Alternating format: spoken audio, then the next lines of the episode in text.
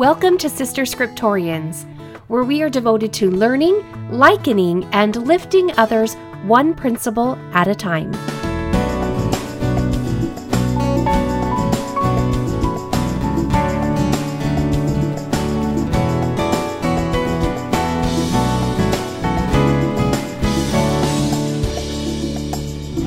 Episode 104 Put Your Trust in God. The people of Zarahemla had been spiritually fed great doctrine by their prophet king, King Benjamin. They had taken upon themselves the name of Christ, covenanting to do his will and to be obedient to his commandments in all things that he should command them. And they were willing to do this all the remainder of their days. Now, in chapter 6, King Benjamin, he took down all of the names of those who entered into this covenant, and it was everyone. Every one of those that attended this conference, this solemn assembly, if you will. Everyone except the little children took upon themselves the name of Christ, and their names were recorded. Benjamin finished the consecration of his son, King Mosiah, as the new ruler and king over the people, and Included in this process was the choosing and appointing of priests to teach the people so that they might hear and know the commandments of God, and also so these priests could stir the people up to remembrance so that they would remember the covenant that they had made. And after all this was done, which must have felt as exciting to them as it does to us when we have new apostles called, the multitude was dismissed, and all of the families returned to their own homes. Now, verse 4 through 7 give us some insight as to who this Mosiah was. Is this a good guy or a bad guy? Well, remember, we know that he is named after his grandfather, Mosiah, who was the Mosiah who led a group of people from the city of Nephi. And he was a great man who began the unifying of the people of Nephi with the people of Zarahemla that they discovered. We learn in verse 4 Mosiah is not too old of a guy, he's only 30 when his reign begins. And this all takes place 474 years after Lehi had left Jerusalem. We are closer to the coming of Christ than we are to the departure of Lehi from Jerusalem because this is happening 125 years before Christ will be born. And fortunately for this people, though they're losing their beloved King Benjamin, the scriptures say that he lived three more years and then died. Fortunately, this people, they're getting a good king.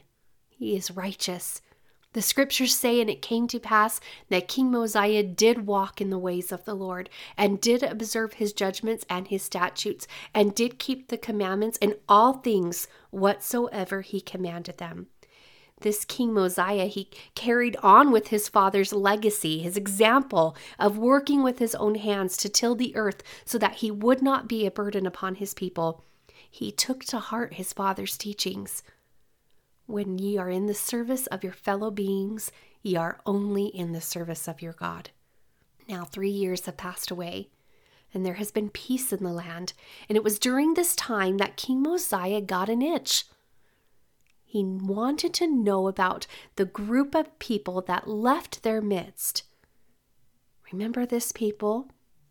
Back in Omni, remember how Amaleki told us briefly about them?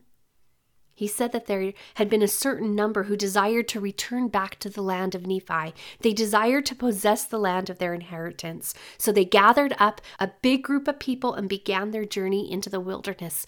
Unfortunately, though, they were led by a mighty, strong man who was stiff necked and caused a contention among the group. All but 50 members ended up being killed during a conflict that happened there in the wilderness and they returned back to Zarahemla. We'll learn in a couple weeks when we study Mosiah 9 what the conflict was about. But right now, all that Mosiah knows is that when this first group returned, they only just gathered more people to go back and to try again. In fact, Amaleki tells us that it was a considerable number of people, including his own brother. And several years have gone by, and the people of Zarahemla, they haven't had any communication with this second group. They don't know what's come of them. And from what I can gather, I assume they left sometime early in the reign of King Benjamin. And now King Mosiah desires to know concerning them. In fact, I love the wording in Mosiah 7, verse 1. So I'll just share it with you. He desired to know about them, for his people had heard nothing from them from the time they left the land of Zarahemla. Therefore, they wearied him with their teasings. Now, for the next several weeks, we get into some fascinating accounts about how the Lord manifests himself to his people based on their devotion to him. And the point that I desire to make right now at the very beginning, and if you forget everything else, take this home with you. The Lord never forgets his people. Transgression in the use of our agency may make him feel far from us or cause us to not hear or see him, but it isn't because he has given up on us or forgotten us. Because look here, all these years later, the righteous King Mosiah is wearied of their teasings and he desires to know concerning them. Now, I've told you I will always be clear when I know that I'm making an assumption, and I'm making one right here. I have concerns about this group of people who left. I have concerns about the choices they were making to return back to the land of Nephi, to return back to a land that the Lord led them out of. He had provided them a prophet there in Zarahemla. They had a good king that was uniting two groups of people and also who was righteously serving them. I've always been concerned about the wisdom to return back. We know the first group soured greatly. They desired to shed blood, even if it was the blood of the Lamanites. Oops, that's a little bit of a spoiler alert. Well, their desire did lead them to shed blood, even if it was among themselves. Regardless, though, these were the Lord's people and he was concerned about them. And for whatever reason, which we'll discover in just a few minutes, now was the time for the people of Zarahemla to turn their attention towards them. God does not abandon his people.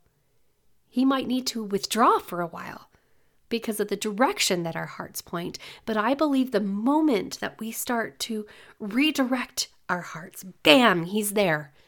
And the people of Limhi are a perfect illustration of the characteristic of God. He is merciful. He is the giver of good gifts. He is not a respecter of persons. If you choose him, you are his chosen, and he is love. Okay. So, concern for these Nephites that have left have been placed upon the mind and heart of King Mosiah and I believe this is a tender mercy. This is how our Lord works. And as covenant keepers, we can be the Lord's angels on his errand. We can have people placed upon our minds that we need to be concerned for and look out for and reach out to. And Mosiah permitted 16 men, one of them named Ammon, who is a strong and mighty man, to be their leader to go to the land of Nephi. And in the scriptures, it will be referred to as the land of Lehi Nephi from here on out. But it's the same place. But they've been given the charge to gather information on these Nephites who left years earlier. And something that's interesting to me Ammon wasn't a Nephite, he was a descendant of Zarahemla. He had never been to Lehi Nephi before. And they wandered 40 days in the wilderness looking for this land until finally they found it. And it's just worth noting the Lord, He didn't make this journey easy for them. This was a hard journey. Ammon and his men suffered hunger, thirst, and fatigue. Here they were on an errand from their king, and their journey takes longer and it's obviously more difficult than they anticipated, but they didn't give up and now they have finally found the land that they were looking for. And at a safe distance, Ammon and his men pitch their tents, and Ammon takes three men and they go down into Lehi Nephi. Now it just so happened that as they approached the city, the king and his guards happened to be outside the city walls, and being strangers to the city, Ammon and his men were taken, bound, and cast into prison. For what, you might ask? For daring to come near the walls of the city when the king was without the gate. Does this king appear to be a little uptight? Well, once you learn his story, you'll discover that he has good reason to be. His name was Limhi. He was the son of Noah, who was the son of Zeniff. Zeniff was the leader of the second group of Nephites who left Zarahemla. Ammon had found the people whom Mosiah was concerned about, and once King Limhi allowed Ammon to speak and to introduce himself, he was able to learn of Ammon's origins and King Limhi now could rejoice because not only did he discover that the people of Zarahemla were still alive, but King Limhi saw Ammon and his brothers as their deliverers. I wonder if at this point, if Ammon saw himself in the same way that Limhi saw him. I wonder if Ammon was prepared to deliver a people. I wonder if he was prepared to lead a group out of bondage and to bring them back to Zarahemla. Had an intelligence gathering mission escalated into an exodus. It'll be really interesting to observe Ammon for the next few chapters and to watch him rise to the occasion. And I'm just speaking off the cuff here, but how many of us have found ourselves in this same position of Ammon while doing our ministering or being a friend or a sister. How many of us just thought we needed to be nice and and check on someone and found that they were in need of much much more than that. So, for the next couple of weeks, let's keep an eye on Ammon and observe his his flexibility and his resilience as the circumstance changes greatly for him. Now, I'm not sure if it's Mormon's abridging style or not, but this King Limhi, I like him. he appears direct, he appears like he's a mover and a shaker. Remember, for those of you familiar with the Book of Mormon, he is the son of the wicked King Noah, and Limhi is the son who inherited the mess of a kingdom that his father left behind. Limhi, however, appears to be righteous, and his heart appears to be pointed in the right direction, the direction of the Lord. His people, because of their transgressions, the wickedness of his father, and because of the wickedness of his father's priests, the people have been brought into bondage, and their burden is significant. Nephite lives have been lost because of the Lamanites, and they have been required to give the Lamanites half of all of their possessions. Also, they must give half of their corn, half of their barley, all of their grain, and half of the increase of their flocks and herds to their slave masters. And what did this people do that removed them from the protection of the Lord for a period of time? Limhi, he gathers the people together at the temple so that he could share with them the good news and the renewed hope that these visitors from Zarahemla have brought. Limhi is direct with his people. Their transgressions are what have permitted the great evil of bondage to come upon them. In the past, they had not hearkened to the Lord. They had allowed contentions to rise among them, even shedding one another's blood. They had killed a prophet of God we'll learn about the great Abinadi in coming weeks. And the reason that they killed Abinadi was because of the message that this prophet delivered. He testified of Jesus Christ that Jesus will come, that Jesus Christ was the Father of all things, and that he would come to earth and take upon him the image of a man. In fact, Abinadi testified that man was created after the image of God. And because of these teachings, Abinadi was slain. Yes, the people had brought about their own sufferings. How could the Lord be amongst them with the decisions that they're making? Now, I find this interesting. According to the time periods given in our chapter headings, Abinadi most likely delivered his message about 20 years before King Benjamin's address to his people, where he too testified of Jesus Christ, about his coming to earth and about his mission to bring unto us salvation and a righteous judgment. 20 years earlier, Abinadi came among the Nephites who had returned to the Lehi Nephi land and so wicked had they become that they didn't simply reject his message, but their government, their king, and his priests cast him into prison and eventually burned him to death. There appears to be a significant loss of being in tune with the Lord and his purposes as they withdrew themselves away from their Lord's servant in Zarahemla. So much so that when the Lord sent another servant unto them, they did not even recognize him as being from the Lord. They didn't hear him any longer. They didn't recognize the voice of the Lord. Compare that to the experience of the people of Zarahemla, who had stayed by their prophet, who had stayed where the Lord had guided them. Compare their lack of contention in the land Compare their fortune of having righteous leaders to lead and to teach them. Compare the immediate acceptance of their prophet king's message. And compare the change that came over them. Their rejoicing and purifying because of the Spirit of the Lord God Omnipotent. Compare how they were given a chance to make covenants Notice how they were given the opportunity to be spiritually begotten sons and daughters of Jesus Christ by taking upon themselves the name of Christ and then having their hearts changed. Then notice how they were then placed in a position, first by their king, having placed upon his heart concern for his missing brethren, and now Ammon and his men being placed in a position to deliver their brethren who had been through so much and now whose hearts were softening through a lot of affliction, but they were softening and they were ready to be delivered. The Lord remembers his people. He gives them space to figure it out. He blesses abundantly those who choose him, and he allows affliction to be our teacher. And when we begin to choose him again, when we submit and we become meek and humble, when we exercise patience and love, He provides a way for our deliverance.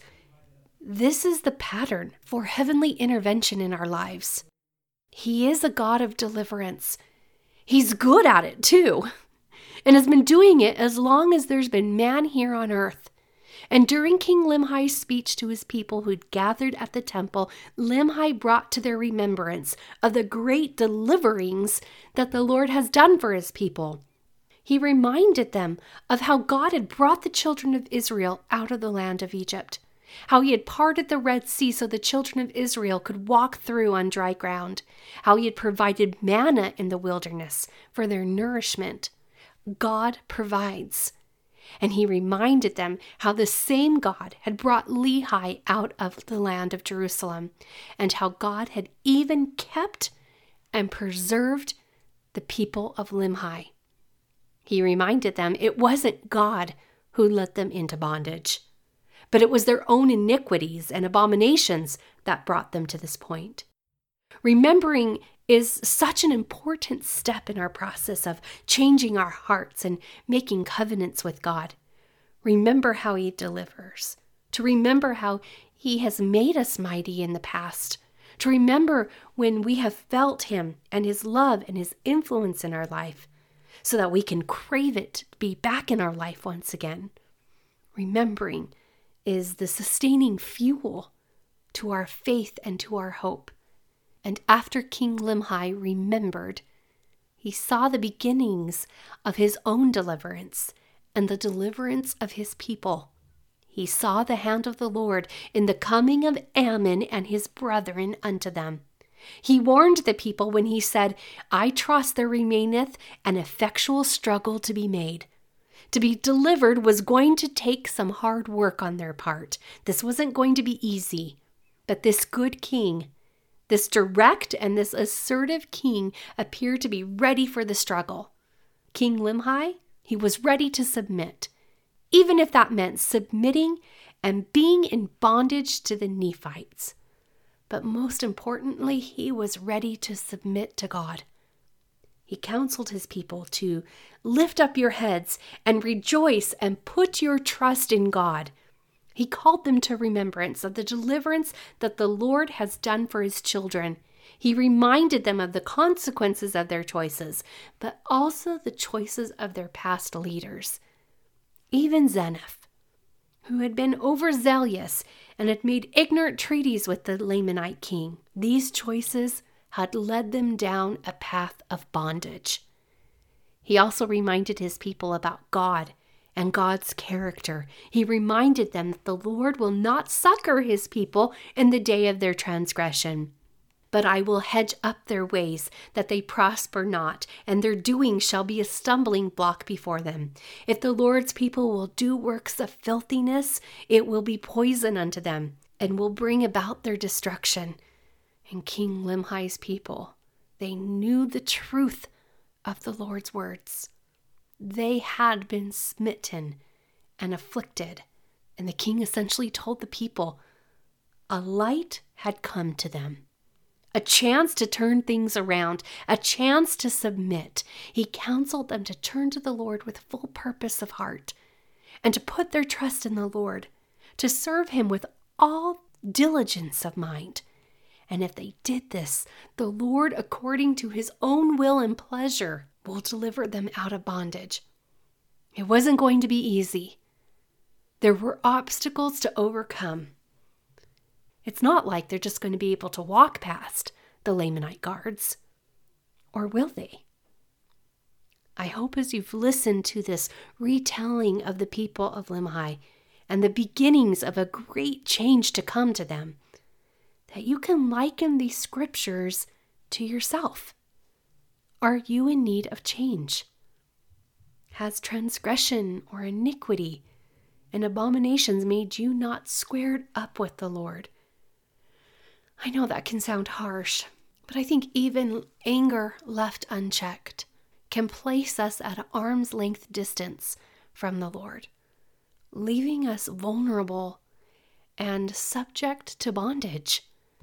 The adversary, he will take half the love you possess, half the fruits of good works that you are capable of growing and producing, and he will leave you bearing grievous burdens that you just don't need to bear.